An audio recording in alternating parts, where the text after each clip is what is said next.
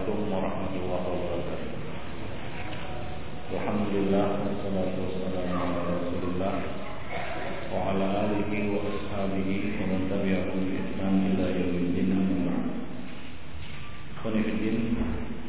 kita sudah selesai jilid yang pertama kita selesai menamatkan pembahasan Al-Qaulul Mubin di Akhbarul Muslim jilid pertama berikut ini kita akan mulai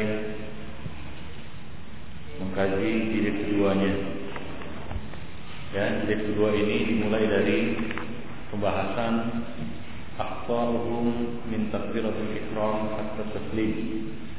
Kesalahan-kesalahan para imam dan juga orang-orang yang sholat dari takbiratul ihram sampai salam. Ada beberapa kesalahan-kesalahan di sini. Di antaranya adalah kesalahan di dalam pelafalan atau pengucapan Allahu Akbar. Ketika takbiratul ihram dan juga ketika takbir intiqal.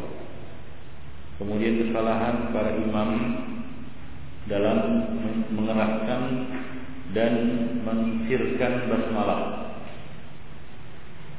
Dalam menjaharkan dan mensirkan eh, basmalah Kemudian kesalahan di dalam pembacaan kefiat pembacaan surat Al-Fatihah. Kemudian satu kesalahan yaitu para makmum berdoa ketika imam membaca surat Al-Fatihah dan ketika selesai dari pembacaan surat Al-Fatihah. Nah, kemudian kesalahan yang kelima mendahului imam atau menyamai gerakannya di dalam sholat. Mendahului imam dan menyamai gerakannya di dalam sholat. Ini kesalahan yang dilakukan oleh eh, sebagian orang-orang yang sholat di belakang imam. Kemudian kesalahan ke-6 takbir orang-orang yang masbuk ya lil ihram untuk ihram yaitu untuk takbiratul ihram sementara dia turun untuk ruku. Ya sebagian ya apa namanya para makmum ketika masbuk mendapati imam sudah bertakbir untuk ruku, dia bertakbir untuk ruku. Tapi ada keseliruan di sini. Baik kemudian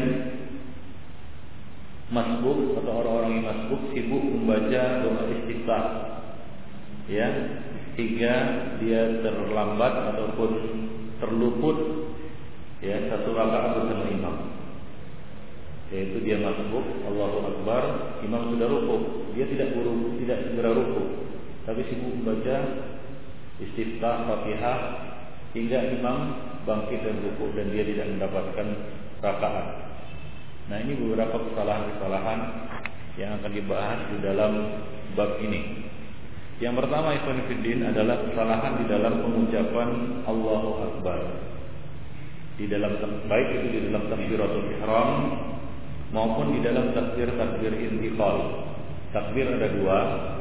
Yang pertama takbiratul ihram yaitu takbir untuk membuka sholat ya di awal sholat. Kemudian takbiratul takbiratul intiqal atau takbiratul intiqal yaitu takbir-takbir perpindahan dari rukun ke rukun ya takbir takbir perpindahan dari rukun ke rukun. Di antara kesalahan sebagian para imam adalah idkhalul hamzah ala lafzil jalalah. Menambahkan ataupun memanjangkan hamzah yaitu hamzah istifham menjadi hamzah istifham dia pada lafzul jalalah Allah. Yaitu Allah Akbar kan ada juga seperti ya. Allah Akbar. Ya, sebagian memang tidak mengerti bahasa Arab. Ya orang ajam. Orang ajam itu non Arab. Dia nggak ngerti kalau dipanjangkan awalnya itu hamzah bisa berubah menjadi hamzah istifham. Allahu Akbar. Ada juga yang bisa dengar seperti itu ya. Sebagai imam yang melafalkan Allah itu seperti itu. Ya.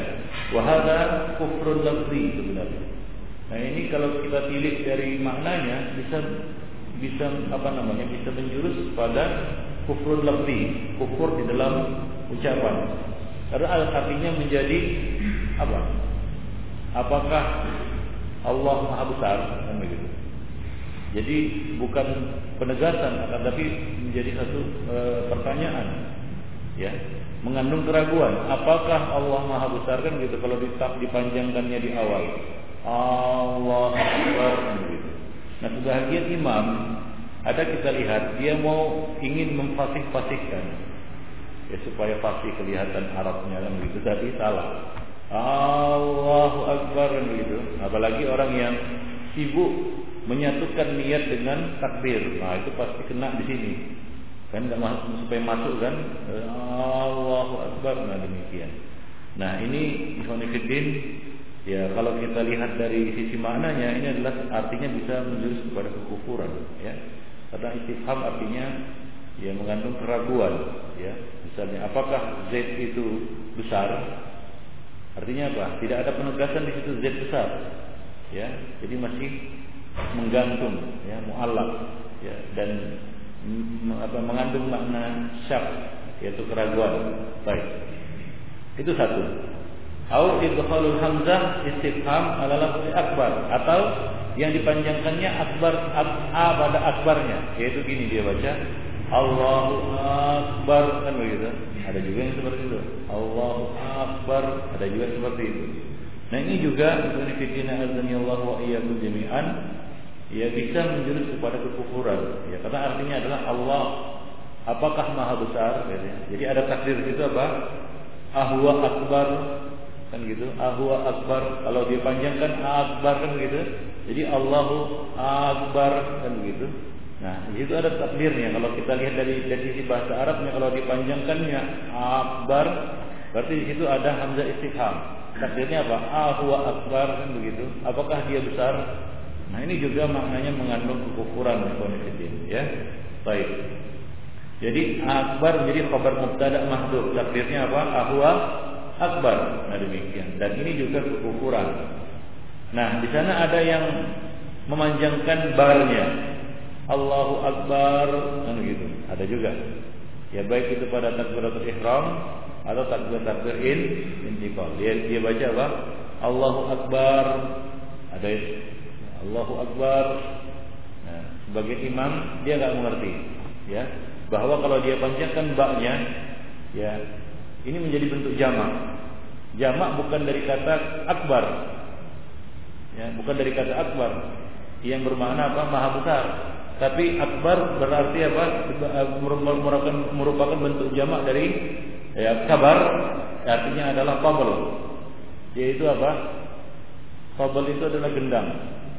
Jadi Allahu Akbar, Allah adalah gendang-gendang. Nah ini juga mengandung makna kufur di Qanifidin. Wa huwa kufrun. Ah, la yasihu itlaqu al-bari subhanahu wa ta'ala. Ini tidak boleh ya, diucapkan terhadap Allah subhanahu wa ta'ala. Nah jadi di dalam pelafalan Allahu Akbar ini juga harus benar. Ya, Nah itulah pentingnya belajar sholat. Mulai dari pelafalan-pelafalannya jangan salah. Karena salah di dalam pelafalan ini ya akan merubah arti dan makna dari lafal tersebut. Nah, kadang-kadang artinya menjadi satu yang batil, ya, yang tidak layak dinisbatkan kepada Allah Subhanahu wa taala. Baik, walaupun yang kita katakan kita tidak hukumi orang yang mengucapkan seperti itu kufur karena dalam hatinya bukan itu maksudnya. Maksudnya Allahu Akbar. Allah Maha besar tapi dia salah di dalam melafalkannya. Baik. Nah ini ya, banyak kita temukan pada uh, kita katakan orang-orang yang sudah berusia lanjut kan gitu ya. Ya disuruh menjadi imam. Nah, takbirnya saja sudah salah ya. Bukan sholat sudah keliru. Ya Allahu Akbar katanya gitu. Enak sekali dia panjangkan di situ. Baik, konfidin. Waqala Nawawi Al-Imam Nawawi mengatakan Al-Madhhab Sahih Al-Masyhur Madhab yang masyhur dan sahih adalah yustahabu ayatiya bi takbiratul ihram bisur'ah wala yamudduha. Ya, dianjurkan untuk mengucapkan takbiratul ihram itu bisur'ah dengan cepat. Allahu akbar. Ya tidak dipanjangkan Allahu akbar kan begitu. Ini itu, juga salah. Itu juga tidak apa namanya tidak benar ya. Tidak benar. Walaupun secara arti tidak tidak berubah. Allahu Akbar ada juga yang seperti itu. Nah ini secara makna tidak keliru akan tetapi ini khilaful sunnah. Ya mustahab minhu adalah ia kulu habis surah. Dia mengucapkannya dengan apa? Cepat. Ya. Wala yang maksudnya dengan cepat di sini adalah wala yang muduha, tidak memanjangkannya. Jadi sekedar dua harakat ini Allahu Akbar. Nah, Wa nukila anil Imam Syafi'i qawlu qawluhu dan dinukil ya perkataan Imam Syafi'i dalam hal ini ya. Yarfa'ul imam sautahu bitakbir. Imam mengangkat suaranya di dalam mengucapkan takbir. Wa yamuddahu min ghairi tamtid wala tahrif. Dan dia membacanya mengucapkannya tanpa berlebihan. Tamtid artinya ya dia yamud. Yaitu menambah mat. Ya seharusnya hanya dua harokat menjadi berapa? Enam harokat ya kadang-kadang 12 harokat kan gitu ya. Kalau bangkit dari ruku eh apa bangkit dari apa? Dari sujud. Allah. Jadi kita pun nunggu barnya pun lama kan begitu ya. Nah orang-orang udah pada bangkit itu udah pada bangkit. Sementara kita nunggu barnya nggak datang-datang. Nah, ini ini adalah satu kekeliruan. Wala tahrif dan tidak juga ditahrif, artinya dikurang-kurangi. Ya dikurang-kurangi lafalnya, dikurang-kurangi hurufnya. Waqala ashabuhu, ya, ulama-ulama Syafi'iyah, rekan-rekan al-Imam Syafi'i atau murid-muridnya mengatakan arada bi tamdid. Yang beliau maksud dengan tamdid adalah al-mad, yaitu tidak menambah matnya. Yang dua harokat dibacalah dua harokat. Ya, yang dibaca enam harokat ya dibaca enam harokat. Nah, Allah itu dua harokat, jadi jangan dipanjangkan. Baik. Wa yang dimaksud wa tahrif, yang dimaksud dengan tahrif adalah isqatu ba'dil huruf. Yaitu dengan mengurangi huruf. Karra min akbar, seperti mengurangi huruf ra pada kata akbar. Bagaimana ini maksudnya? Ya, ada sebagian imam yang mengucapkan akbar itu Allahu akbar. Nah, enggak ada R-nya.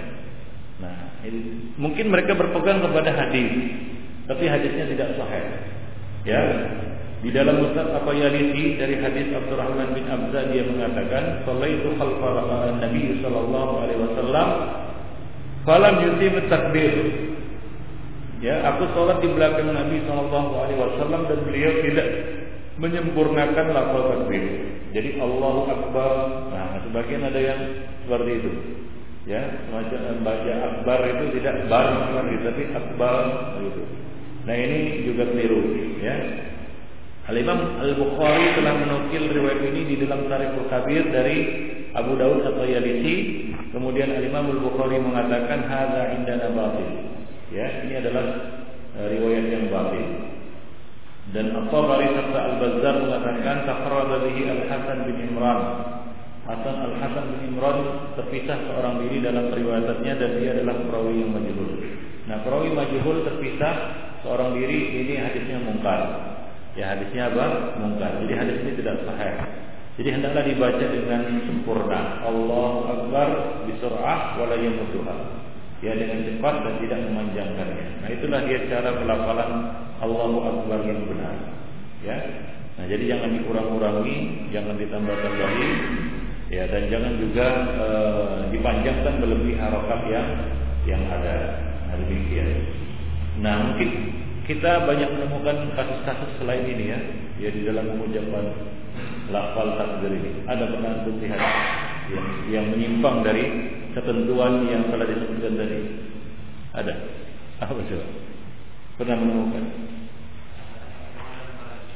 Iya, itu Allahu Akbar, oh, gitu ya. Oh, tidak tidak ada akbarnya. Nah, ya, ada juga seperti itu. Allah ya, mungkin akbarnya dalam hati. Nah, ini juga keliru ya. Nah, demikian. Baik. Ada juga mungkin barnya aja yang kedengaran. Allah, apa namanya? Bar gitu. Tiba-tiba dia udah sudah uh, sedekap. Baik, gimana Ibnu Abidin mengatakan, "I'lam annal mad ingkana fi Allah ya bahwa al-mat membacanya dengan mat mat asli jika itu pada lafal Allah bisa terjadi di di awal di tengah dan di akhir. Bisa Allahu Akbar begitu ya. Bisa Allahu Akbar dan bisa Allahu Allahu Akbar kan begitu ya. Hunya yang panjang di akhir. Baik. Wa in kana fi awalihi lam yati syar'an. Nah, kalau itu di awal maka tidak sah takbiratul ihramnya secara syar'i. Ya. Wa abtada shalah walau fi asna'iha dan batal salat walaupun di tengah salat, bukan takbiratul ihram. Misalnya apa? Waktu bangkit dari rukuk. Ya. Atau turun eh, apa? Apa namanya? Eh, turun untuk sujud. Atau bangkit dari sujud. Atau bangkit dari eh, apa namanya eh, turun untuk sujud lagi. Ya di tengah-tengah sholat. Ya atau bangkit dari dari sujud ke rakaat berikutnya. Nah kalau ditambah di awal Allahu Akbar ini bisa merusak sholat. Ya. Wala yakfur in kana jahilan. Dan Tidaklah dia dihukumi kafir karena maknanya batil ya. Kalau ditambahnya di awal, Allah kan artinya apakah kan gitu ya? Apakah Allah itu maha besar? Nah kalau dia mengucapkannya karena kejahilan, layak pun. Tapi kalau dia tahu, setelah tahu dia sengaja mengatakan seperti itu dan dia tahu maknanya, nah ini bisa jatuh kepada kekufuran di konfidin. A'adzani Allah wa Li'annahu jazim. Karena dia apa namanya jazim dalam hatinya bahwa yang dia maksud apa? Allah Maha Besar, cuma dia salah hingga artinya berubah. Baik. Wal ikfar bisyak fi madmun fi jumlah. Baik. Dan kekufuran karena keraguan itu termasuk salah satu ya apa namanya yang bisa membatalkan keislaman juga. Nah, kalau dia sengaja dan tahu. Baik. Wa in kana fi wasatihi jika di tengah Fa in balagha hatta hadatsa al fusaniyah bainal lam wal ha kariha. Nah, kalau itu di tengah dan jika berlebih-lebihan ya hingga menambah alif yang kedua setelah lam dan ha yaitu Allahu akbar. Nah, ini makruh. Ya, hukumnya apa? Makruh. Ya, baik. Dan dikatakan wal muqtar annaha la tafsud wa laysa bi Baik. Dan ada yang mengatakan juga untuk yang menambah di tengah lebih dari ketentuan ya inilah tafsud salat tidak rusak salatnya ya cuma makruh ya. Tidak rusak salatnya cuma makruh wa ikana fi akhirih fa huwa dan jika dia tambah di akhirnya yaitu Allahu akbar nah ini adalah satu kesalahan dan tidak juga rusak sholatnya. Demikian itu rahimani wa rahimahumullah jami'an. Itu kalau yang dipanjangkan pada Allah. Nah, wa in kana al bi akbar jika yang dipanjangkannya itu pada kata akbar ini mungkin di, di awal yaitu akbar itu wa qata'un mufsidun. Ini adalah kesalahan yang bisa merusak salat.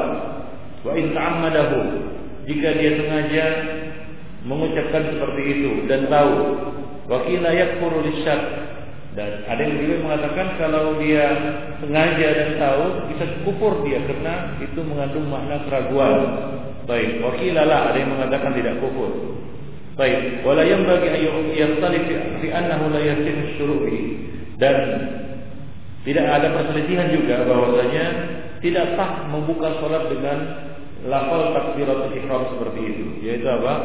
Allahu akbar kan begitu ya. Allahu akbar. Nah demikian.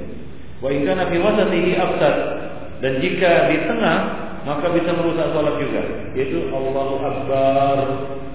Nah, wala yatim syuru' bihi dan tidak sah memulai salat dengan takbir seperti itu. Nah, ini musibahnya ini. Musibahnya kita di masjid-masjid itu, ya orang apalagi ada orang tua yang majur gitu ya. Bagaimana itu? takbiratul Allahu Akbar katanya gitu ya. Berarti baca Qur'annya wasama'i wasariqi. Wa ma adraka. Jadi berbeda artinya. Baik.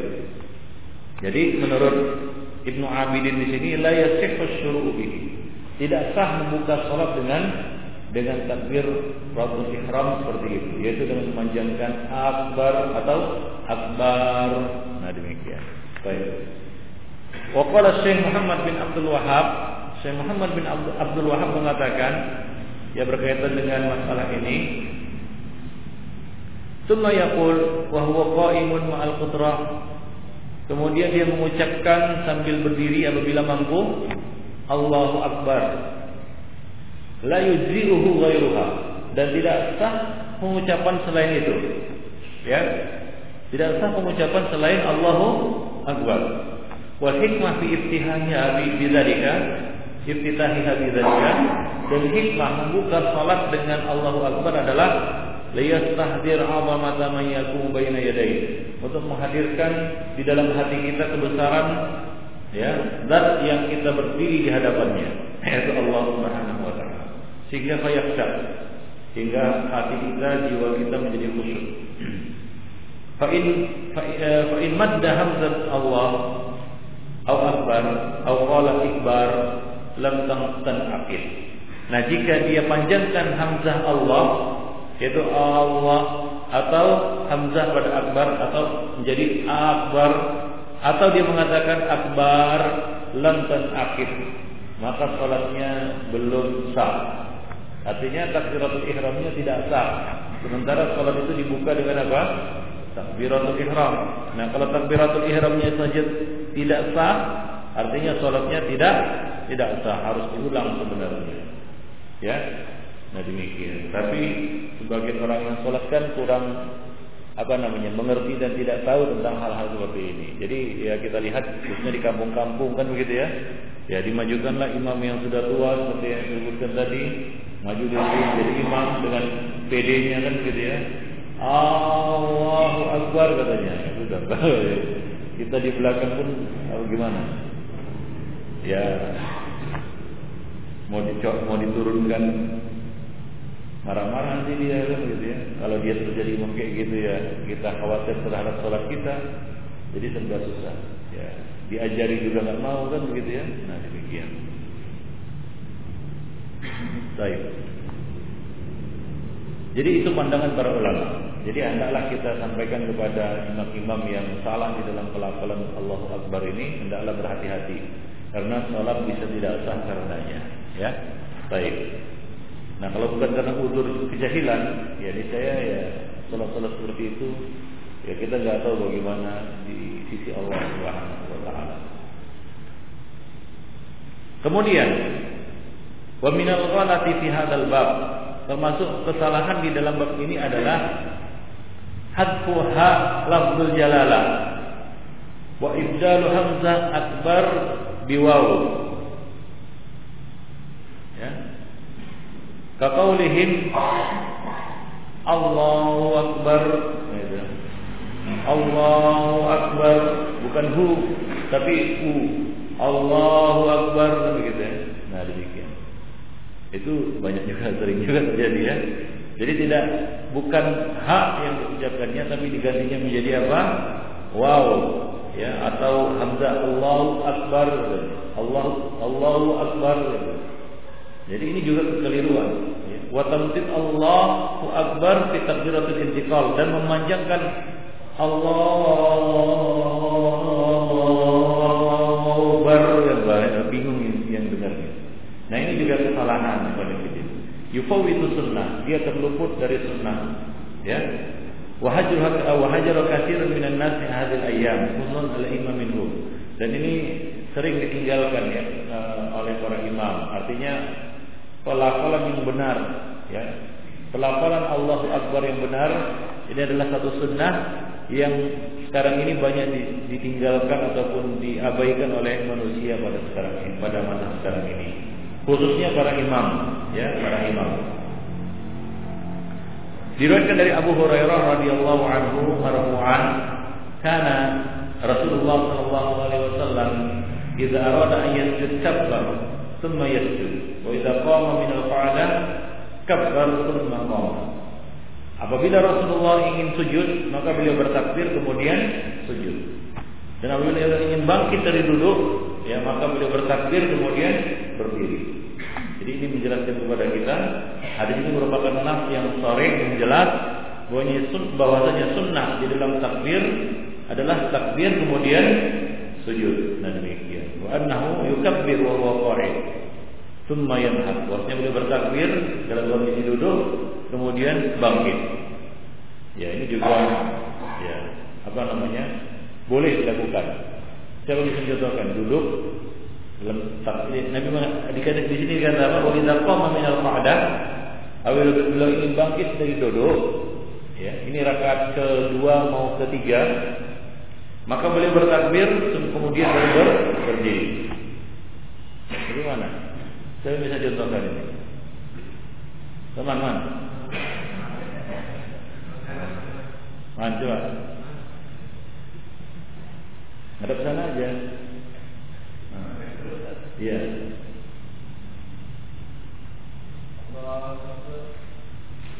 Nah, begitu. Allahu Akbar. Angkat tangan. Bukan gitu. Man, on, on, jadi on. Hah? Bertakbir, ya, bertakbir, kemudian baru bergerak. Yukabbir wa huwa qa'id thumma yanhar.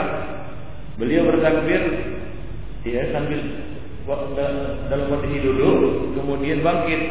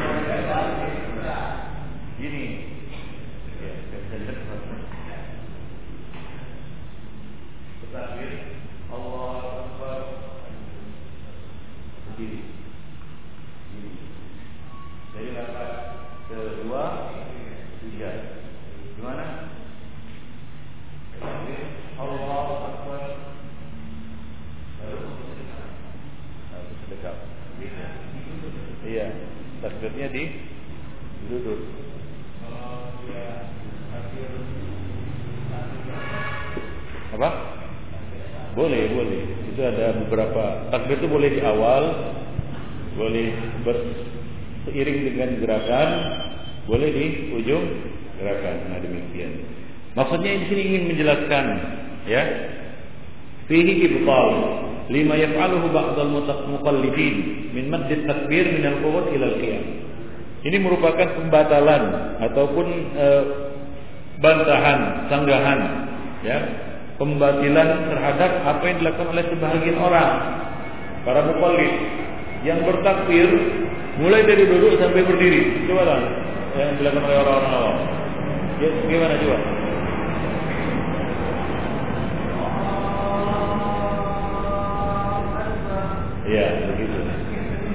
Jadi mulai dari duduk sampai dia berdiri nah, tanpa tanpa putus dia langsung terus takbir. Nah ini ya adalah satu cara yang keliru Allah wa iyyakum jami'an. Baik. Wa kadza demikian pula fihi ibtal lima qalahu ba'dhum min at-takbir marratain. Nah, ini juga merupakan sanggahan dan pembatilan terhadap pendapat sebahagian orang yang bertakbir dua kali. Satu takbir untuk duduk istirahat, satu takbir untuk bangkit dari duduk istirahat ke al-qiyam. Coba bagaimana, Wan? Ya, dari dari dari dari sujud, dari sujud. Ya, dari sujud. Nah, dari sujud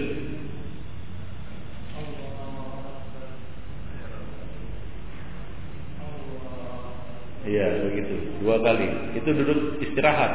Jadi mereka menganggap duduk istirahat itu adalah satu bagian dari sholat yang harus bertakbir juga. Nah demikian. Ini adalah satu kekeliruan. Ya. Nah, jika jalasa lil istirahat kabar takbirah. Apabila dia duduk untuk duduk istirahat dia bertakbir. Ya. Nah, apabila sudah selesai dia duduk, duduk istirahat, yukabbir al-ukhra, lil nuhur. Dia bertakbir lagi untuk bangkit. Nah demikian. Nah ini dihikayatkan oleh uh, pendapat ini dihikayatkan oleh Tajuddin Al-Ma'ruf bin Sirka. Ya, ya satu bentuk ya bentuk takbir katanya di dalam kitabnya Al-Iqlid. Dan anaknya yaitu Syekh Burhanuddin mengatakan innahu qawiyyun mutajib. Di hadis Ya, menurut anaknya ini adalah satu pendapat yang terarah katanya, yang benar. Berdasarkan hadis karena yukabbir li kulli khafdin. Bahwasanya Rasulullah Shallallahu alaihi wasallam itu bertakbir setiap bangkit dan untuk setiap turun dan bangkit. Dia gunakan hadis umum ini. Nah, inilah dia kekeliruannya menggunakan hadis-hadis umum di dalam bab salat. Nah, ini yang disorot oleh Syekh ya kesalahan sebagian orang yang menggunakan hadis-hadis umum di dalam sholat. Nah apa kata mereka? Ini satu konsekuensi ya. Orang-orang yang suka menggunakan hadis umum di dalam bab sholat, kefiat sholat, yang Nabi mengatakan sallu kama ra'aitumuni usolli. Ya, jadi berdasarkan ru'ya. Ya, ru'ya. Adapun kata-kata itu bisa dijabarkan banyak hal. Baik, nah di sini Nabi mengatakan bahwasanya yukabbir likulli khafdin wa. Bahwasanya Nabi bertakbir setiap kali duduk, uh, setiap kali apa? turun dan bangkit. Setiap kali turun dan bangkit. Jadi setiap kali turun dan bangkit. Jadi bangkit kepada duduk istirahat ini terhitung apa? Bangkit, takbir. Nah, dari duduk istirahat ke ke kiam itu dianggap raf'un juga. Maka dia ber bertakbir. Jadi takbir dua kali dia.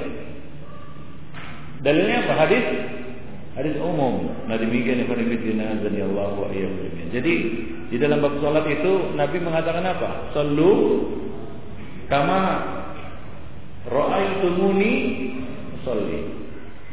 Apa artinya? Salatlah kamu seperti kalian melihat aku salat.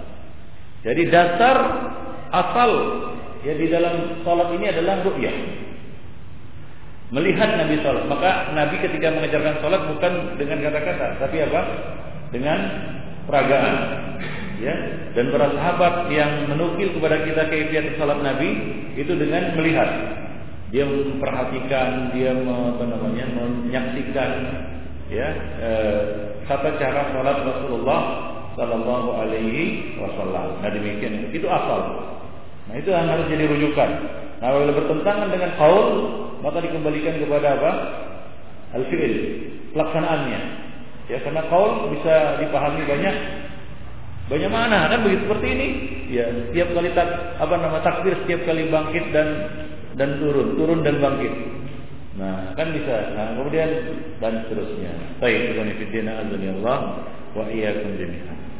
Maka eh, harus dikembalikan kepada eh, apa namanya kaidah asal di dalam bab salat, dalam bab sifat salat. Baik. Warafi wan Nawawi nafaya al khilaf fil masalah. Adapun Ar-Rafi'i dan Nawawi menafikan adanya khilaf di dalam masalah ini. Tapi kita lihat ya tadi bosnya ada juga yang menyelisihi kan tidak ada khilaf di sini. Apakah takbirnya sekali atau dua kali? Ya, menurut Rafi'i dan Nawawi nggak ada khilaf sekali saja. Tapi ternyata ada juga pendapat lain, satu pendapat yang memang susah yaitu apa namanya menyempal. Dia mengatakan dua kali. Ya. Sekali untuk pernah dengar ini? Takbir istirahat untuk duduk istirahat dan sekali takbir untuk bangkit ke al-qiyam. Baik. Rajih tentu saja ini uh, salah ya, bagaimana dikatakan oleh uh, apa namanya Syekh Masyhur Hasan Salman. Ya ini merupakan cara yang keliru. Yang benar adalah sekali takbir untuk duduk istirahat dan al-qiyam. Baik. Wal istidlal bihadzal hadis ya alaiha ta'bud dan penggunaan hadis ini sebagai dalil untuk masalah ini adalah satu yang susah, sus, apa namanya sulit. Ya wa ma yanbaghi an yuzadu fi salati takbirun mujarrad ta'mim zahirihi al-khusus. Nah, tidak boleh ya tidak selayaknya menambah di dalam salat satu takbir hanya karena ya berpatokan kepada apa? zahir, apa namanya? Eh, keumuman satu lafal. Ya, yang sebenarnya zahirnya apa? khusus. Ya, zahirnya khusus, kan begitu ya. Fa inna zahir, zahirnya Ya, bahwasanya yang dimaksud dengan kullu raf'in wa khafdin adalah min ghairi jalsah al-istirahat. Ya dimaksud dengan Nabi bertakbir setiap kali turun ya dan setiap kali bangkit adalah selain duduk isti istirahat. Duduk istirahat tidak termasuk di dalamnya. Nah itu ikhwan fillah. Azani Allah wa iyyakum jami'an. Waqala Ibnu Hazm, Ibnu Hazm mengatakan la yahillu lil imami battah ayutila takbir. Nah tadi berkaitan dengan dua kali takbir untuk duduk istirahat dan untuk diam sudah selesai. Yaitu yang sahih adalah sekali sekali takbir saja. Baik. Waqala Ibnu Hazm, Ibnu Hazm berkata, la yahillu lil imam ayutila takbir. Tidak halal bagi seorang imam untuk memper, apa namanya, memanjangkan takbir. Bal yusri' fihi, namun hendaklah dia mempercepatnya. Fala yarka wa la yasjud wa la wa la yaq'ud illa waqad atamma takbir. Dan janganlah dia rukuk, sujud, kiam dan duduk kecuali setelah dia menyempurnakan takbir. Kemudian dia berkata, "Wa bihadza yaqulu Abu Hanifah wa Ahmad wa Syafi'i wa Daud wa ashabuhum." Nah, inilah pendapat yang dipilih oleh Abu Hanifah, Ahmad, Syafi'i, Daud dan rekan-rekan mereka. Wa qala Malik bidzalika dan juga Imam Malik berpendapat seperti itu. Illa fi takbir lil qiyam min rak'atain. Kecuali takbir bangkit dari dua rakaat. Fa innahu la yarahu illa idza istawa qa'iman. Karena beliau berpendapat ya tidak bertakbir kecuali setelah berdiri. Ya, ini pendapat Imam Malik. Jadi menurut Imam Malik untuk takbir dari dua ke tiga tidak takbir kecuali setelah ber, berdiri. Bagaimana? Nah ini tahiyat awal. Iya, begitu. Itu menurut pendapat Imam Imam Malik. Wa hadha qaulun la yu'ayyiduhu Qur'anun wala sunnatun wala ijma'un wala qiyas wala qaulu sahih. Wa hadha mimma khalafu fihi ta'ifah min as-sahabah la yu'raf lahum minhum mukhalif. Nah, dikatakan di sini bahwasanya ini adalah pendapat yang tidak didukung oleh Quran Sunnah, ijma dan juga kias dan tidak juga perkataan sahabat. Dan wahada mimma khalafu fihi dan ini ter, dan ini ternyata ya termasuk hal perkara ataupun hal yang diselisih oleh sejumlah sahabat la yu'raf lahum minhum mukhalif dan tidak dikenal ada sahabat lain yang menyelisih mereka. Nah, demikian Allah alam. Baik. Jadi yang benar ya seperti yang kita sebutkan tadi ya bahwa e, takbir itu cukup sekali untuk bangkit dari ruku dari apa namanya sujud ke uh, al-qiyam. Demikian juga ketika bangkit dari dua rakaat kedua ketiga, nah itu apa namanya takbir ya tidak boleh dipanjangkan takbir tidak boleh dipanjangkan. Baik. Hingga dia bertakbir mulai dari apa? Mulai dari bawah sampai ke, atas. Fi takbiratul ihram wa takbirat wa takbiratul intiqal. Di antara kesalahan para makmum di dalam takbiratul ihram dan takbir intiqal adalah ma yaf'aluhu ba'duhum mimman istakama alaihi talbis iblis min al-jahri bit takbir wa taswis 'alal musallin. Yaitu yang dilakukan oleh sebagian orang yang telah dikuasai talbis iblis yaitu tipu daya iblis yaitu mengeraskan takbir dan mengganggu orang yang salat dan mereka berpaling dari apa yang telah disyariatkan dan menyelisihi riwayat yang dinukil dari Rasulullah sallallahu alaihi wasallam mereka mengangkat suara mereka ketika bertakbir. Ya. Bahkan sebahagian atau salah seorang dari mereka mengulang-ulang tahrim. Ya, takbiratul ihram. Allah Allah akbar gitu ya. Nah, mengenai masalah ini ikhwan fillah azani Allah wa iyyakum jami'an. Ya, yang disunnahkan adalah mengangkat suara secara lirik cukup untuk didengar oleh diri sendiri ya bukan diucapkan dengan suara yang keras ya bahkan sebagian orang lebih keras suara dia daripada suara imamnya kan begitu ya nah nah ini salah dan keliru nah di samping itu apa namanya tidak sunnah juga bisa mengganggu orang-orang yang ada di sampingnya demikian pula takbir takbir intiqal ya apa namanya turun untuk ruku ya kemudian juga turun untuk sujud bangkit dari sujud ya bangkit dari rakaat kedua ketiga Nah itu cukup untuk makmum dia mengucapkannya secara lirik saja demikian. Baik.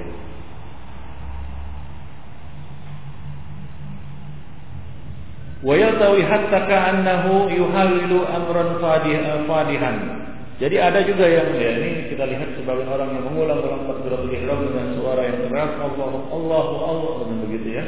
Hingga eh, sangat ya benar-benar sangat mengganggu ikhwan orang-orang yang ada di sebelahnya. Dan ini termasuk termasuk apa? Talbis iblis ya. Maka itu syaitan terhadap orang-orang yang salat. Baik, itulah beberapa kesalahan berkaitan dengan pelafalan Allahu Akbar. Itu masih Allahu Akbar. Ya. Artinya apa? Kalau kita lihat sekarang ini salat-salat kaum muslimin, ya Allahu Akbarnya saja masih ber, bersalahan, ya, berlepotan. Nah, demikian. Baik, yang berikutnya adalah kesalahan sebagian imam di dalam menjaharkan dan mensirkan basmalah yaitu bismillahirrahmanirrahim. Nah, sebagian orang ketika imamnya tidak baca bismillahirrahmanirrahim dikiranya apa? Tidak baca bismillah dia.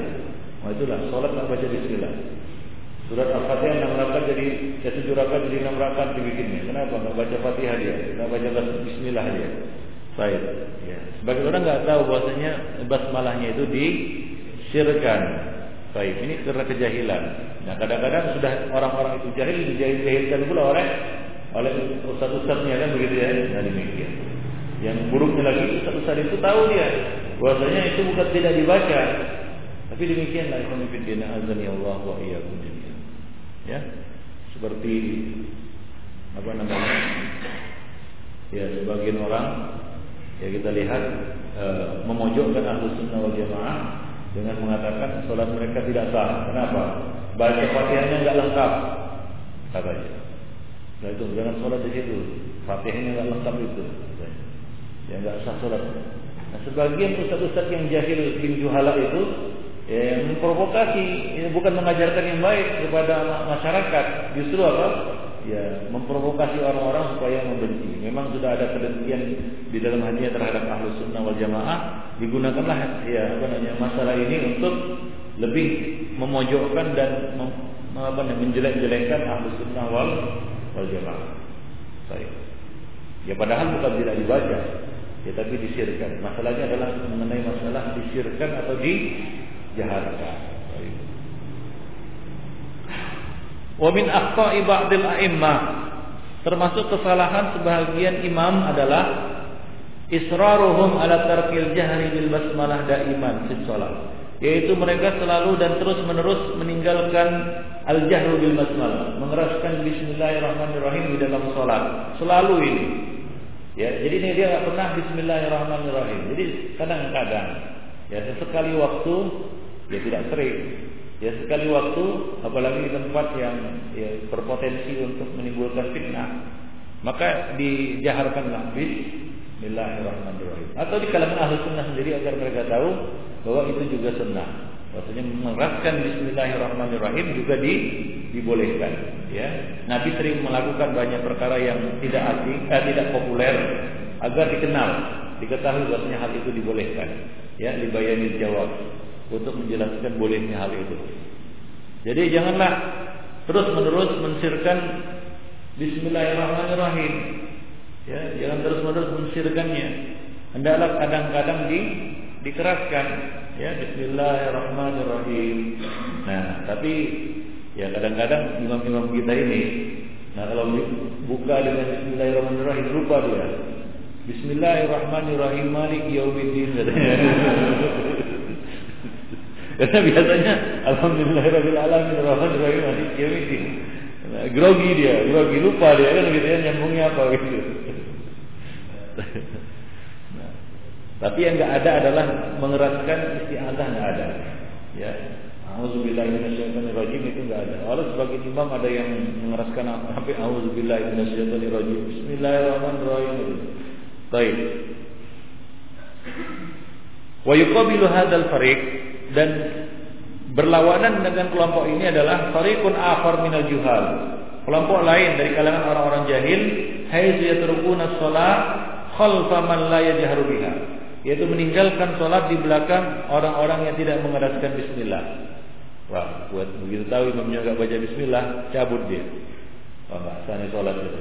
Nah, ini ini akibat provokasi ini.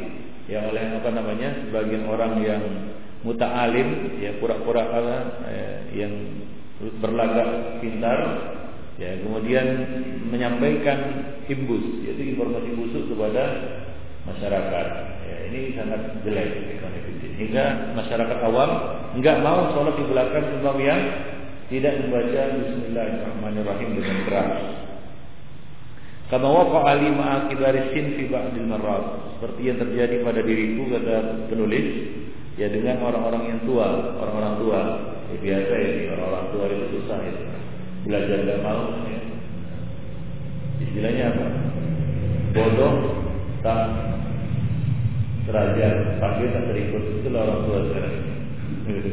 Bodoh dan terasa terajar lagi dia. Panggil tak terikut. Terlalu apa namanya? Ya, terlalu uh, akhir lah kita katakan untuk bisa diajari. Akhir, akhir, nggak bisa diajari lagi. Nah, kalau kita kita ajari dengan lembut dia marah-marah kan begitu. Baik.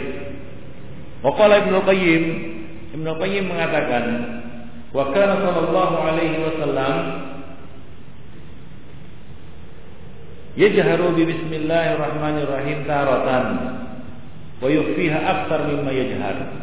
Rasulullah sallallahu alaihi wasallam biasa uh, Rasulullah sallallahu alaihi wasallam pernah menjaharkan bismillahirrahmanirrahim kadang-kadang dan melirikannya lebih banyak daripada menjaharkannya. Mimma yajharu biha. Wala raiba annahu lam yakun yajharu biha da'iman fi kulli yawmin wa lailatin khamsa marrati abadan. Jadi tidak sah lagi, tidak diragukan lagi bahwasanya Nabi tidaklah menjaharkannya terus menerus tiap waktu, ya sehari semalam, lima kali sehari semalam Rasulullah SAW terus menjaharkannya, ya baik ketika mukim maupun safar. Wa yukhfi dzalika ala wa yakhfa dzalika ala khulafa'ir rasyidin. Kemudian itu tersamar atas khulafa'ur rasyidin dan jumhur sahabat. Ya dan uh, penduduk Madinah. Ya baik itu uh, pada pada pada pada masa-masa ya, apa namanya kenabian dahulu. Wa min amhalil muhal. Ini adalah satu perkara yang sangat mustahil ya bahwasanya hal itu tersamar bahwasanya nabi terus menerus menjaharkan bismillah tidak pernah melirikannya. Nah, kalau memang demikian, tentu ini tidak tersamar atas para sahabat, ulama rasyidin, ya penduduk Madinah dan orang-orang hidup pada masa itu hatta yahtaju ila tasabbut fihi bi alfazin mujmalah hingga ya perlu ditetapkan dengan lafal-lafal yang global atau hadis-hadis yang lemah. Nah demikian konfidin. Fasahih fi hadil kal hadis ghairu sahih. Ghairu sahih. Yang sahih hadisnya itu tidak sahih menjelaskan bahwa Nabi terus-menerus membaca Bismillahirrahmanirrahim. Wa sahihha ghairu sahih. Adapun yang sahih menjelaskan Nabi membaca bismillah terus-menerus tidak sahih pula. Nah demikian. Wahada maudhi yastad'i mujalladan dhahman. Nah, pembahasan ini memerlukan satu mujallad yaitu apa namanya buku yang besar untuk membahasnya. Baik khonifuddin azani Allah wa iyyakum jami'an. Jadi hadisnya jelas hadis Anas bin Malik bahwasanya ia ia salat di belakang siapa? Di belakang Abu Bakar. Ya, salat itu ma'a Rasulillah wa Abu Bakar wa Umar wa Utsman Falam asma ahadan minhum yaqra'u bismillahirrahmanirrahim. Aku salat di belakang bersama Nabi, bersama Abu Bakar, Umar dan Utsman. Aku tidak pernah mendengar salah seorang pun dari mereka membaca bismillahirrahmanirrahim. Ya. Dan beberapa lain kata mulai yajharuna bismillahirrahmanirrahim. Mereka tidak mengeraskan bismillahirrahmanirrahim. Sebagian menambahkan wa yajharuna bil hamdulillahi rabbil alamin. Mereka mengeraskan alhamdulillahi rabbil alamin. Di Al-Qur'an dikatakan wa kan yusirruna bismillahirrahmanirrahim. Mereka melirikkan bacaan bismillahirrahmanirrahim. Jadi ini alal aghlab yaitu eh, pada kondisi yang paling banyak yaitu di mana mereka mensirkan dan tidak mengeraskan bismillahirrahmanirrahim. Nah demikian. Jadi kadang-kadang Nabi membacanya, tapi lebih sering Nabi melirikkannya. Nah demikian. Kalau kulihal, janganlah kita apa namanya me, saling membid'ahkan dalam masalah ini atau saling menyalahkan. Ya, tapi kita perlu menjelaskan kepada dua pihak, uh, tiga pihak di.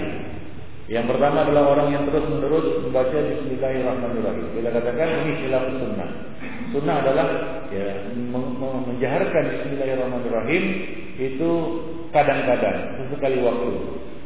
Ya tidak apa namanya tidak setiap waktu. Kemudian kelompok yang kedua yang terus menerus Alhamdulillahirobbilalamin alamin tanpa pernah sedikit pun membaca Bismillahirrahmanirrahim. Kita katakan bahwasanya bacalah sekali waktu Bismillahirrahmanirrahim dengan jahat. Karena Nabi juga pernah mengucapkannya secara jahat. Kemudian yang ketiga adalah orang-orang yang tidak mau sholat di belakang orang yang tidak membaca Bismillahirrahmanirrahim. Nah ini kita jelaskan bahwasanya sikap mereka itu keliru. Bahwasanya bukan tidak dibaca tapi dilirihkan pembacaannya. Wallahu a'lam bishawab. Nah demikianlah Qanifiddin azani Allah wa jami'an eh, dua bab ini nanti akan kita lanjutkan dengan kesalahan uh, pada pembacaan uh, Al-Fatihah, surat Al Al-Fatihah.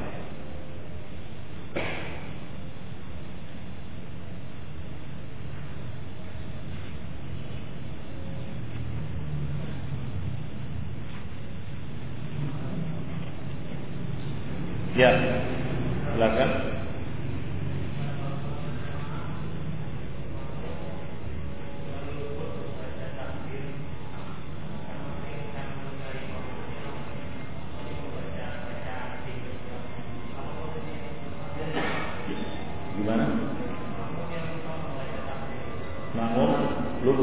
takbir.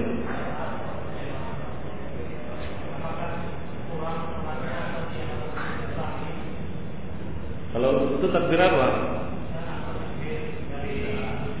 Bukan takbir itu ya.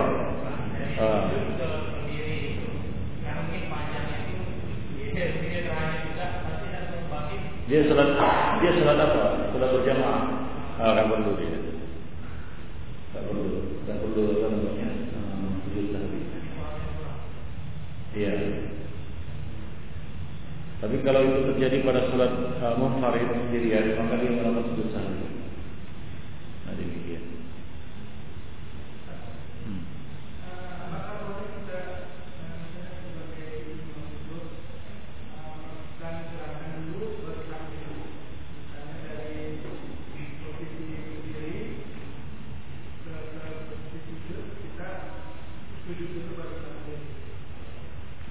Sekarang sudah sujud atau belum sujud?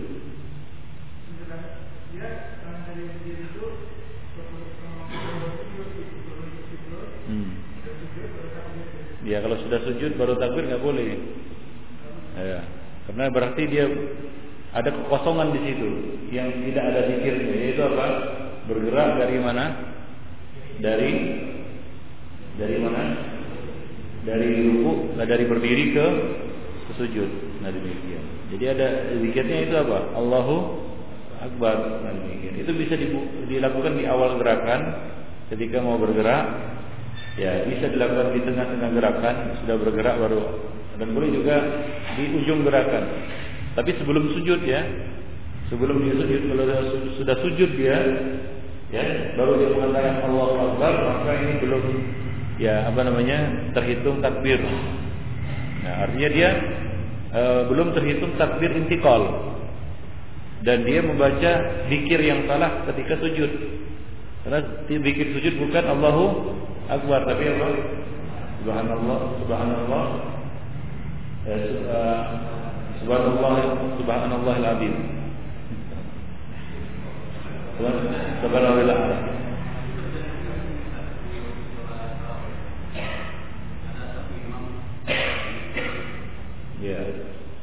Ada. Hah? Gimana? Ya.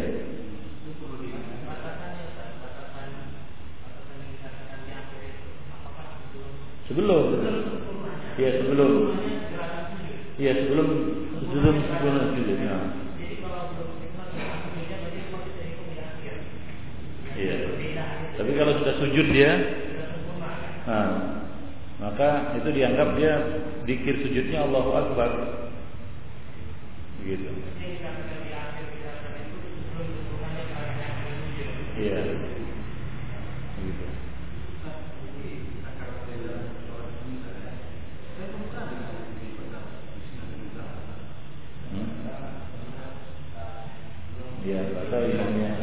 Gitu.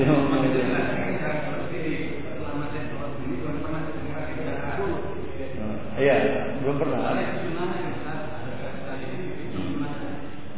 Iya. Sudah pernah pernah. Hah? Pernah, pernah. Man pernah dengar man? Nah. Ya mungkin waktu kebetulan sholat di sini pas imamnya jangan Bismillah gitu.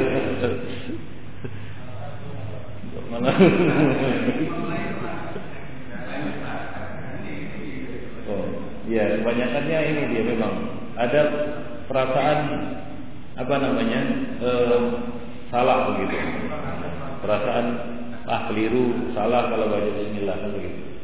Atau takut nanti diprotes yang di belakang gitu. Eh kok udah berubah masjidnya kan begitu. Berapa masjidnya? Bismillah aja. Hmm. Baik, ya. Hmm. Ya.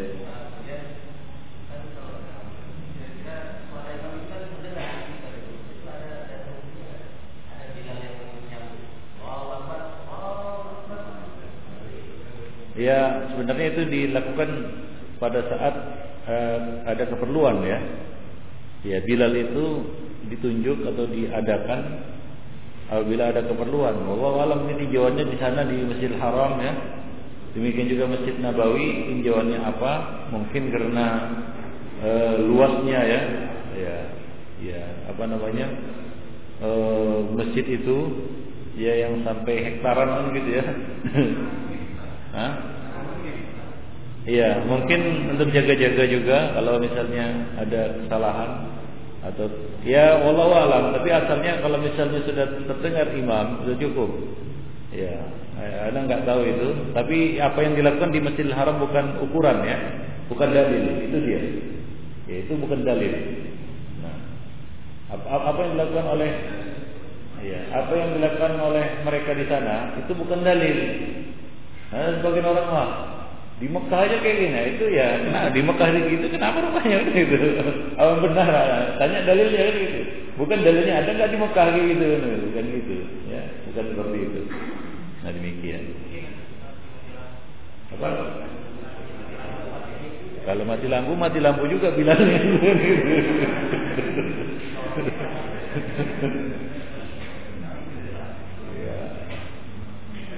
Pernah juga disinggung itu oleh Syalbani mengenai masalah itu.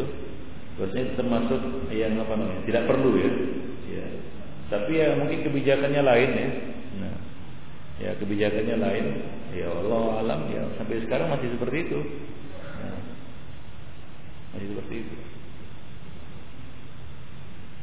Di Masjid Nabawi dan Masjid Al-Haram masih masih dipakai. Hah? Sunnahnya ya.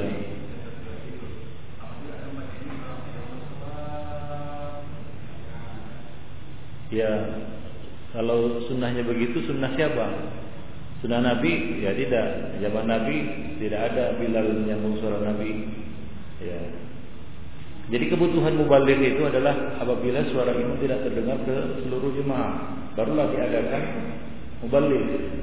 Ya barulah diperlukan mubalik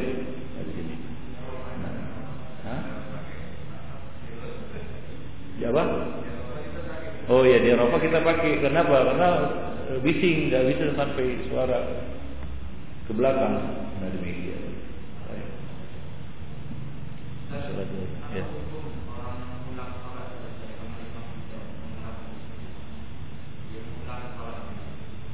Bid'ah sebenarnya.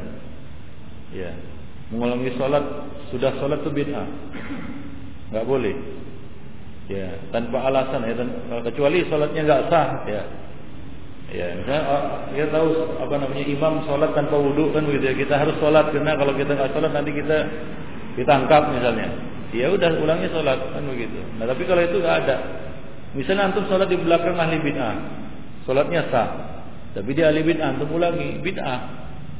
Ya maka Imam Ahmad mengatakan mengulangi sholat di belakang ahli bid'ah adalah bid'ah Ya, artinya selama bid'ahnya belum ya belum membuat dia kafir ya. Boleh. Nah, nah itu ada tinjauan sendiri.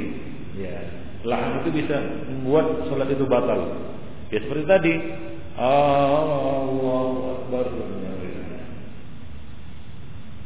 Nah, bisa membuat sholat itu tidak sah kan gitu. Atau lahan yang buruk sekali hingga apa namanya e, sholat nyaris tidak dipahami apa namanya makna, maknanya kan begitu ya. Bacaan-bacaan sholat tidak dipahami maknanya nah itu bisa diulang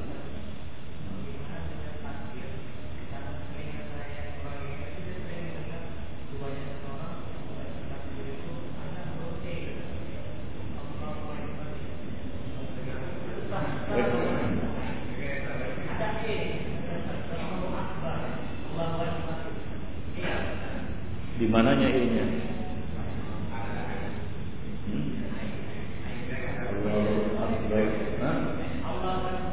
Ya mungkin gini, uh, sebagai imam itu ketika dia tampil ke depan dia mau ingin fasih-fasihnya kan begitu ya. Nah, dan kadang-kadang karena ingin kefasihan, ya. ya. Jadi bilang begitu pun begitu kan gitu.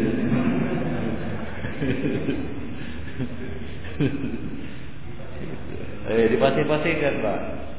Jadi ingin mirip seperti orang Arab, tapi orang Arab di belakangnya nggak ngerti. Gitu. Allahu Akbar. Ya. Jadi nanti juga dia akan dibahas di dalam pembacaan surah Al-Fatihah juga termasuk makruh yaitu mempasih-pasihkan. Hingga kadang-kadang apa namanya? Eh, takalu. Takalu itu adalah terlalu berlebih-lebihan untuk mempasih-pasihkan. Nah, ini tidak perlu. Ya, demikian. Ada sebagian orang itu ya.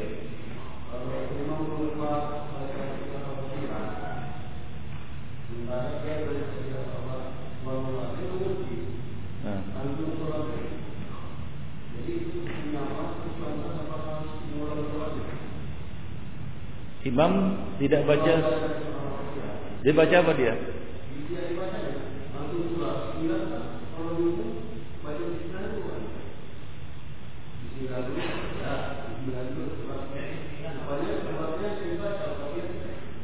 Oh ini sholat jahar. Sholat jahar dia Allahu Akbar. Bismillahirrahmanirrahim. Kul Allahu ahad. Allahu samad gitu. Ya sebenarnya sih itu surah Fatihah wajib ya. Ya kewajiban dia ya sujud sahwi saja kalau dia paham. Ya di luar sholat. Iya. Kalau tidak membatalkan sholat. Ya.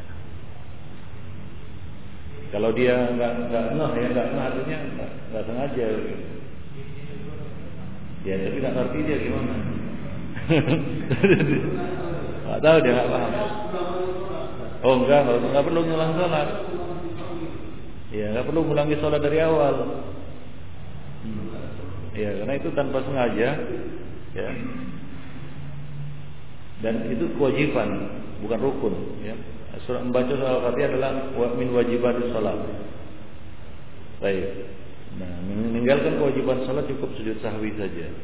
Allahu a'lam. Ya.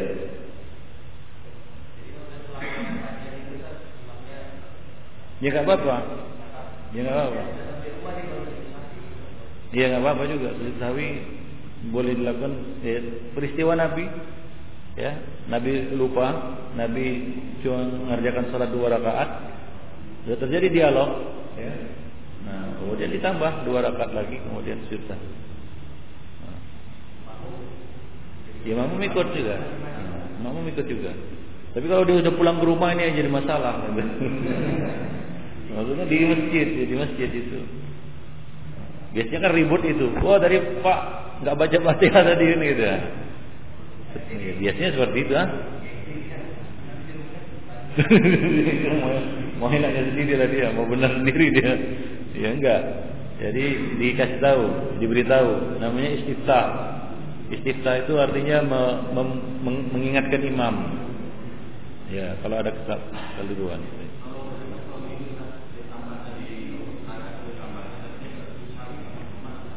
Hmm? Enggak ya udah. Sah salatnya.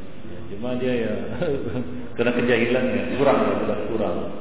Ya karena e, Nabi mengatakan jika dia tidak mampu baca Fatihah silakan dia baca apa saja yang bisa dia baca. Nah di sini kondisinya dia lupa kan begitu ya. ya lupa nah, lupa ya makdur ya. Nah kewajibannya sebenarnya sujud sahwi. Nah, harusnya begitu. Karena jahilnya lagi dia nggak sujud sahwi lagi kan gitu. Makanya dia harus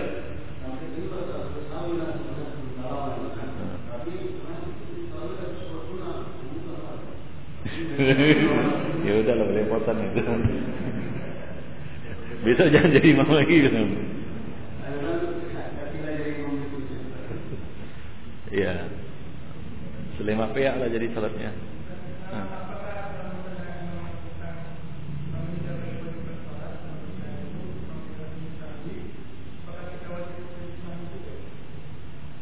Uh, imamnya tidak sujud sahwi.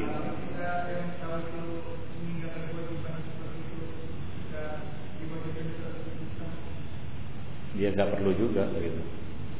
Ya nggak perlu. Kecuali meninggalkan apa ya rukun ya. Misalnya dia sholat dua rakaat ya kan? Diingatkan bandel dia kan gitu ya. Enggak enggak empat rakaat dua rakaat empat rakaat ngel-ngelan gitu kan ya. Ya udah kita tambah sendiri. Ya kemudian sujud sahwi. Nah ini kan kewajiban yang ditinggalkan Ya, sama misalnya meninggalkan tahiyat awal. Ya, meninggalkan tahiyat awal.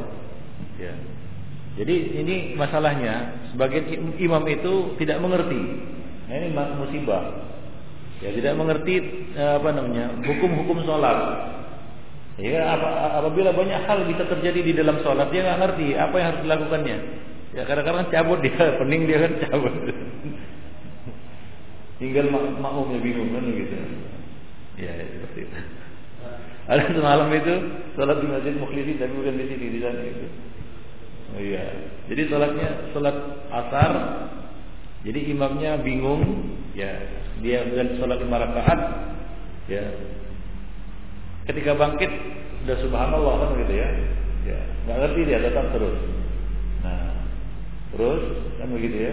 Setelah rakaat kelima, Nah rupanya naik lagi dia agar ke enam. Subhanallah bingung lagi dia. Jadi enam rakaat asarnya.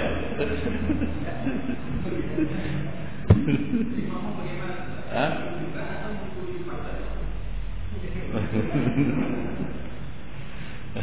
Terus ah, ya makmum tetap ikut imam dia. Ya ikut imam. Ya sudah tahu lah penambahan kan gitu.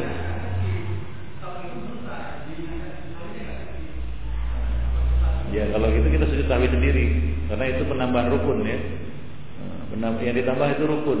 Ya rukun artinya apa? Empat jadi enam. Ya, jadi kebetulan saya masbuk itu. Saya datang, sholat sudah selesai, tapi jemaah pada bingung. Akhirnya saya takbir sendiri, apa namanya sholat sendiri. Tiba-tiba orang-orang itu di belakang semua yang sholat tadi, termasuk imamnya. Kacau saatnya jadinya. Ya kok saya bingung. Oh, mereka kok pada sholat lagi kan gitu. Rupanya tadi sholatnya enam rakaat. Bingung kami katanya.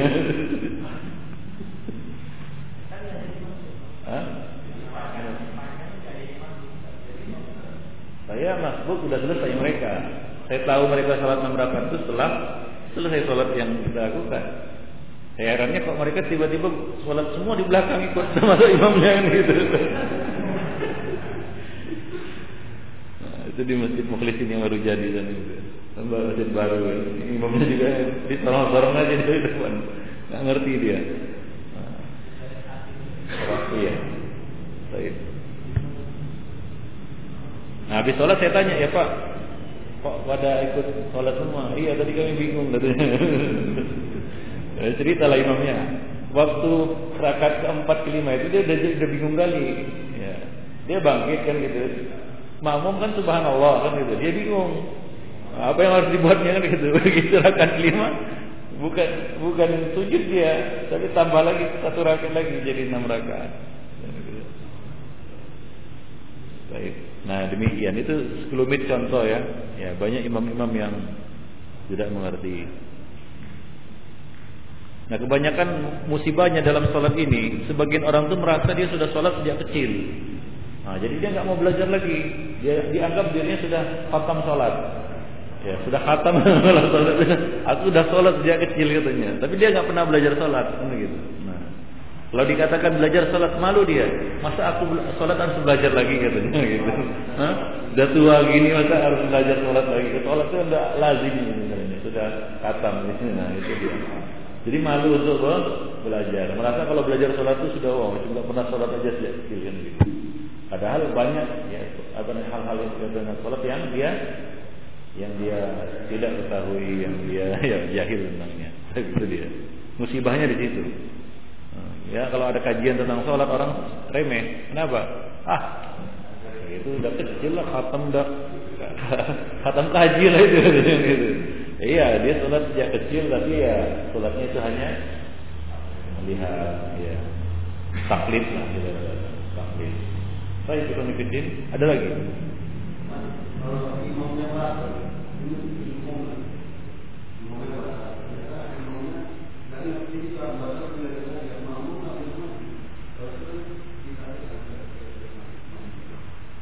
Ya makanya Nabi mengatakan liya liya liya liyani wal ahlam. Hendaklah di belakangku orang-orang yang ulunuha wal ahlam. Artinya apa? Orang-orang yang apa namanya? yang matang akalnya dan berilmu. Maksudnya apa? Jangan orang yang agak-agak tengah gila gitu di belakang, nggak ngerti dia nanti. Nah, imamnya berhalangan dia nggak maju-maju. Jadi hendaklah di belakang itu diisi oleh orang-orang yang bersifat ulunuha wal ahlam. Nah, supaya apa-apa kejadian di dalam sholat, apa pun kejadian di dalam sholat mereka bisa mengcover, ya, bisa menggantikan imam.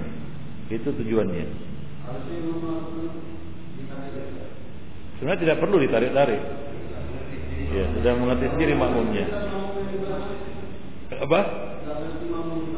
Ya kalau nggak ngerti baru ditarik.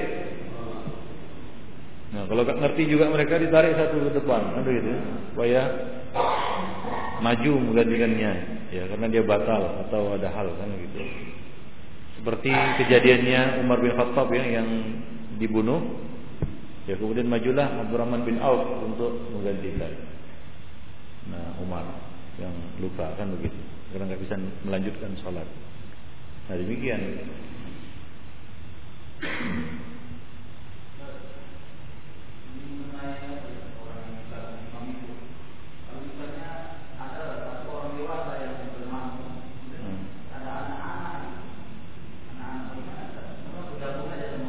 Ya bergabung.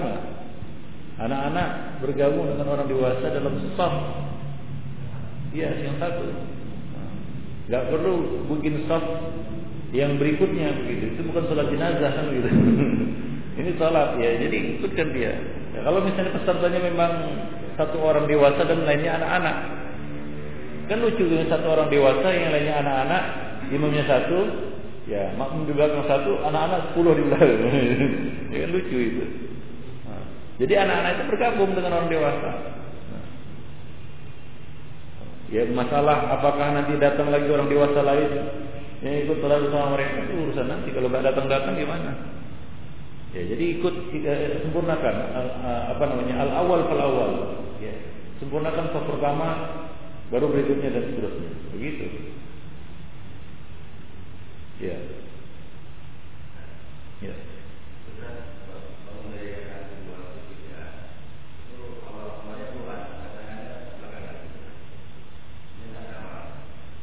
Di mana?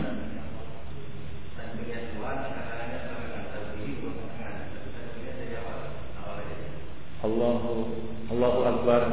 Kemudian ya angkat tangannya di atas gitu. Ya itu nggak apa-apa juga.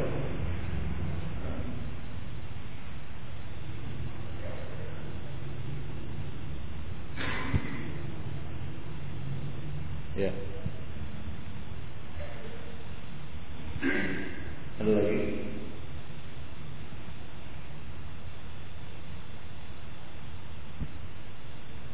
Baik kita cukupkan sampai sini.